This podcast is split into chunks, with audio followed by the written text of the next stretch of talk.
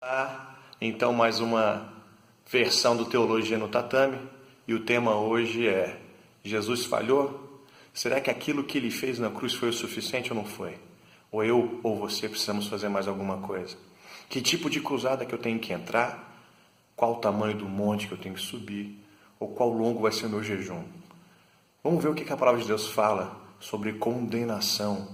Vamos abrir nossa palavra agora em Romanos 1, minha versão NVI, vou ler para vocês, coloca aí na tela também, olha só. Lá está dizendo o seguinte: portanto, agora já não há condenação para os que estão em Cristo Jesus.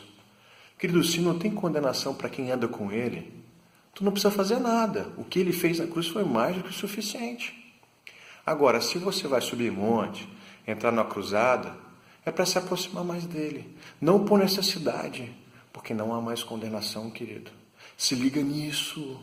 O que te basta é Jesus. E é isso aí acabou, é simplesinho mesmo. Falou, fica até o próximo Teologia no Tatame. Grande abraço.